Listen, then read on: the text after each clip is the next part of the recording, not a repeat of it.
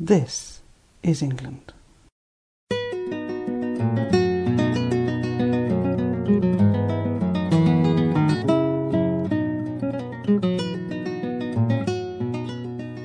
Hello, my name is Liz Forden, and you're listening to This is England, a programme in which we bring you some of the unique people who make up the rich fabric of English society.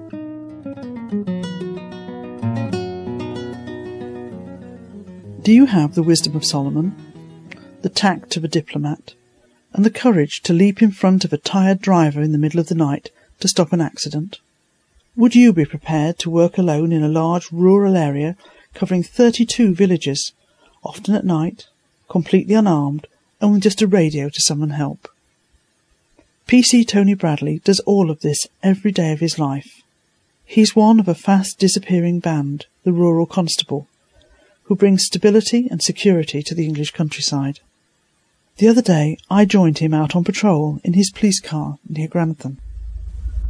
Tell uniform uh, 2A to go ahead. Unlike sort of traditional beat officers, I don't actually live in a, in a police house. Uh, they quite recently built a brand new police station at Colsterworth, and I'm the only one that works from this um, particular station. Do you like being independent? Yes, I do, yeah. I was in Grantham for 21 years before moving down to Colsterworth, but I was sort of, if you will, the natural choice because I lived in the adjoining village of Woolsthorpe by Colsterworth, which is the birthplace of Sir Isaac Newton. Oh yes, And yes. I actually looked down on uh, Woolsthorpe Manor, which is his birthplace, and, and obviously there's a lot of history attached to Woolsthorpe.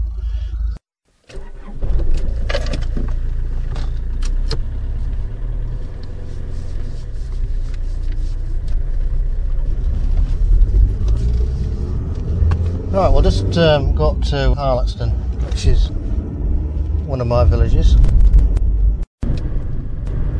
How many villages do you cover altogether? I cover 32. It's a very large area. Lincolnshire, of course, is I think it's either the, the, the third or the second largest county in the country. So I'm just going to stop this this guy here.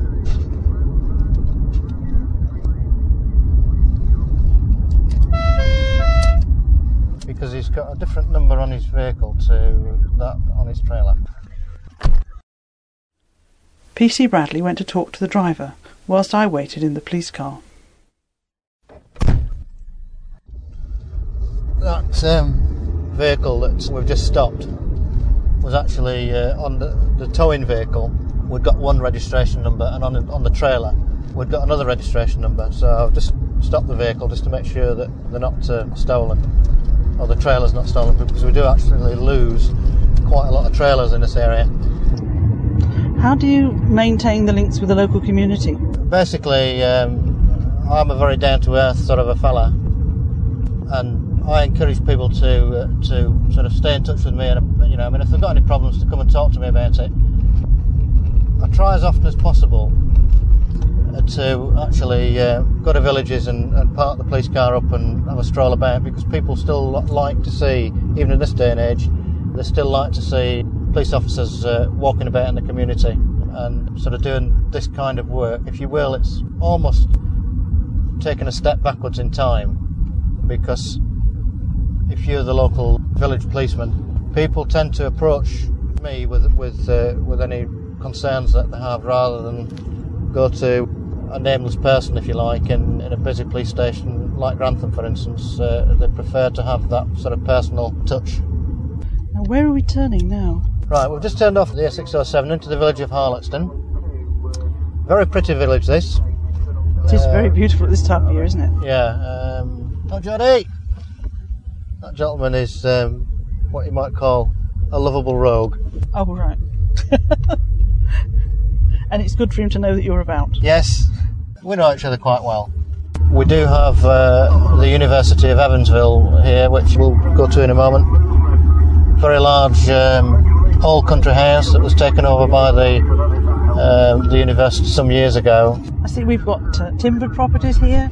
Yeah, basically we've got a mixture of, uh, of new properties which we're going into now in the Parklands Drive area. These are all sort of new properties built within the last 20 years, but there's a lot of timber framed houses here which are protected buildings which go back quite a long way. Yeah, some of them look to be Tudor.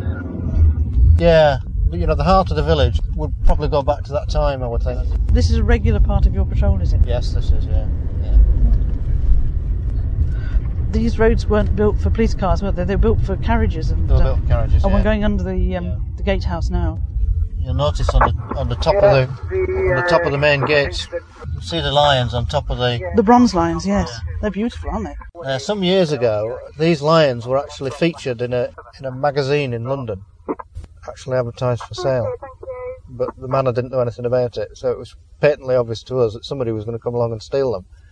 Now, to steal something like that, which w- weighs ton, I mean, you would need a crane and. And they're about forty thing. feet off the ground. Yeah, and and- grief. and it was when the, the, the place was uh, was empty because uh, everybody was back in America for the holidays. So obviously, one wondered, you know, what sort of people were actually going to come and commit this crime, and what they were going to do with the night watchman, because they, they couldn't possibly commit this crime without somebody yes, it's going to be on the premises seeing them. So we were having to come up every hour to make sure that the night watchman was, was okay. And well, Did they actually try in the end? no, It was a con, was it? we don't know. We never did uh, get to the bottom of it. Well, I'm glad they didn't take them. They're- They're quite magnificent. Yes, they are. Is this a part of the countryside that you also get lots of walkers and, and hikers and? Um, Yeah. I mean, it's uh, very beautiful. Yeah, we've got part of the Viking Way um, uh, going through my beat, and there's several stages of it because, of course, the Viking Way goes across land and then crosses a road and then across land again, and so we do get quite a lot of walkers. I can see coming over the hill there. We're, we're approaching the A1, Yeah, which is one of the main arterial roads of the country. yes. We're actually going to go on to the A1 now, and I'm going to take you down to to Colsterworth. The A1 is one of the noisiest, busiest, and most dangerous roads in Britain. It's also part of Tony Bradley's rural beat, and a main route by which criminals from the cities access the softer targets of village homes. There's a little island just you can see right ahead of us now in the centre of, the road. I generally park on there, and then if anybody wants me on there. And of course, it's a good it's a good point to um, it's a good point to look for uh, people using the mobile pho- phones, etc. And particularly at night time, very often we'll see people going into the garage, which is just behind the roundabout, which means them coming off the A1. And if it's somebody that's just come from abroad and they may be a little bit tired, um, they'll actually try and go onto the A1 driving north on the southbound carriageway. And I've seen that happen two or three times now. That must be t- t- tantamount to suicide. If um, well, fortunately at night time the road isn't as busy as it is during the day, but uh, I've seen it happen during the day. And fortunately, been in a in a position to uh, to um, stop the individual very quickly. But that must entail a lot of risk to you personally as well. Basically, yeah, yeah. It's not something that I would, you know, particularly recommend. I mean, ideally, you've basically got to travel on the northbound in this offside lane, um, try and get ahead of him, and stop, um, and then vault over the carriageway and try and stop him. And that's just tiredness, just this sort of thing. Yeah, and the fact that in, in uh, abroad, of course, uh, people drive on the right-hand side of the road, so it's a natural, it's a natural thing to them. Have you ever had to try and stop a lorry like that? No, unfortunately, it would be quite a feat, I think. Five minutes down the A1 and a world away from Harlaxton are the southern villages on Tony's beat.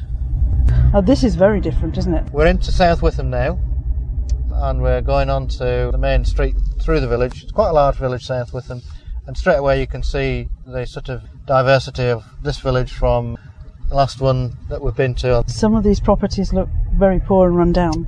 Some of them are beautifully kept. Yeah, they're, they're quite well maintained. Uh, it's a housing association street, basically.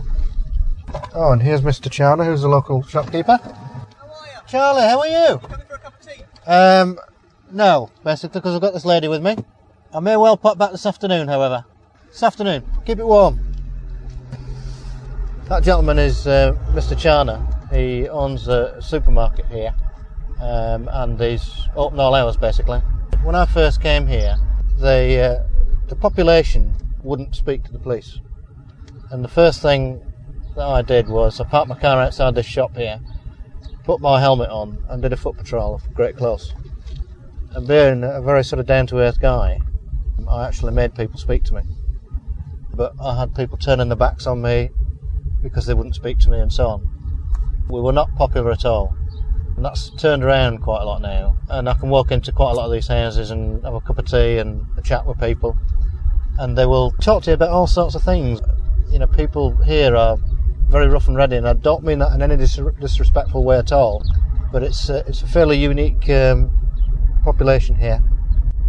You know, you can see as we're going along. You know, I'm putting my hand up to various people, and uh, some of them will look away, others will sort of give you give you a bit of a smile, but it's it's something, and uh, it's an interesting community.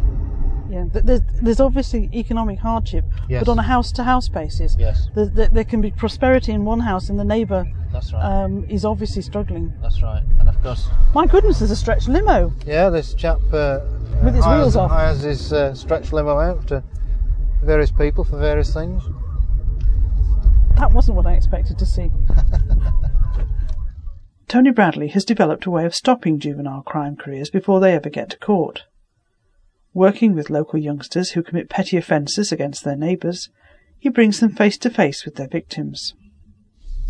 There is quite a lot of crime goes on here, a lot of damage, which is caused mainly by youngsters. Um, and where it's possible and the circumstances are right, I will. I won't necessarily deal with them by way of taking youngsters to court, uh, and where possible, uh, and it doesn't work every time. It has to be said. I'll go along and speak to the youngster, take him along to see the complainant, and explain to the complainant why it is that he's maybe broken his window or knocked his garden wall down or whatever. Um, and um, I'll then give him seven days to pay for it. And I insist to his parents, I mean, the parents obviously have got to agree as well. And um, I insist to the parents that it must come out of his pocket money or his paper, paper round money or whatever. But it's got to come out of his pocket in order for him, for him to realise that if he does something wrong in life, there's a price to pay for it. But that helps to keep a proportion of people out of the court system. Yes, yes. It, it teaches them humility for a start because they've got to go and face the complainant. It teaches them that if they commit crime in, in society against the neighbours, basically, you know, there will be a price to pay for it. It doesn't come cheap and it doesn't come free. Do they find it fairly traumatic to be confronted by the person they've hurt? Yes, So what you're doing really is for some of these boys and girls is the first lesson in growing up yeah, and accepting responsibility. basically. That's the key word accepting responsibility for what they do. It wouldn't be unheard of in this area, but you're not expecting to find armed criminals. So We don't expect it on a daily basis. Um, just before Christmas, the post office was the subject of a violent armed robbery. Uh, when I say armed robbery, the persons were not armed with firearms, but they were, they were armed with, uh, with weapons. Um, as with most um, um, counties uh, in England and Wales and Scotland, uh, armed crime is, is is on the increase, but it's nowhere near the level of, uh, say, America, for instance. Um, and the majority um, of our officers in this country um, are not armed. Just very quickly, on our right here is uh, uh, Woolsthorpe Manor, which is, is the birthplace of Sir Isaac Newton. is this where he came and the apple fell? And Yes, in fact, if you look to your right, you'll see a small, you'll see a, tree right in the middle of that little bit of ground there. Oh yes, there's a very old tree there. Yes, that's where the famous tree is. When I first came here, some six, seven years ago now, I was called in by the custodian of, of Manor, and uh, she informed me that a coach party had, had been into the property and that a, a priceless uh, antique had, had, had gone missing. And it was suspected to be on this coach. So we quickly established where the coach was going back to, and alerted our colleagues uh, along the route of the A1, and the, the coach was eventually stopped. and it was put to uh, all the passengers uh, that this item had gone missing, and it was suspected to be on the coach, and that if it didn't reappear, all the people on board the bus would be coming back to Grantham Police Station to be interviewed for theft. And it did mysteriously reappear and was returned to the manor. So that was quite a good result. What did they actually take? It was a small uh, pot, uh, like a like a little vase thing that would. Uh, I can't remember precisely what its what its sort of function was, but um, it was very very old and well, you can't price these things, can you? No, it belonged to Isaac and, Newton. and it belongs to Isaac Newton, and that's you know where it should stay. What I'm going to do now is head back to uh, to Grantham. So I'll drop you at the station, and uh, if that's okay. That's fine.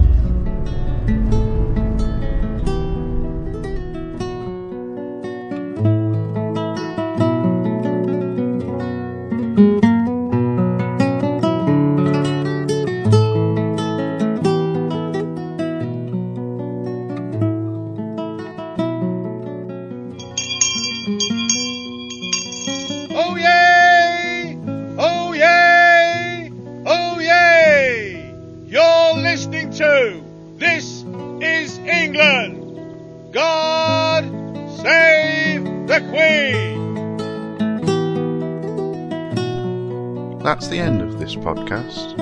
But if you'd like to know more information about us or the people interviewed in these podcasts, you can come to our website at www.one-voice.co.uk forward slash England. We look forward to your company next time. Bye for now.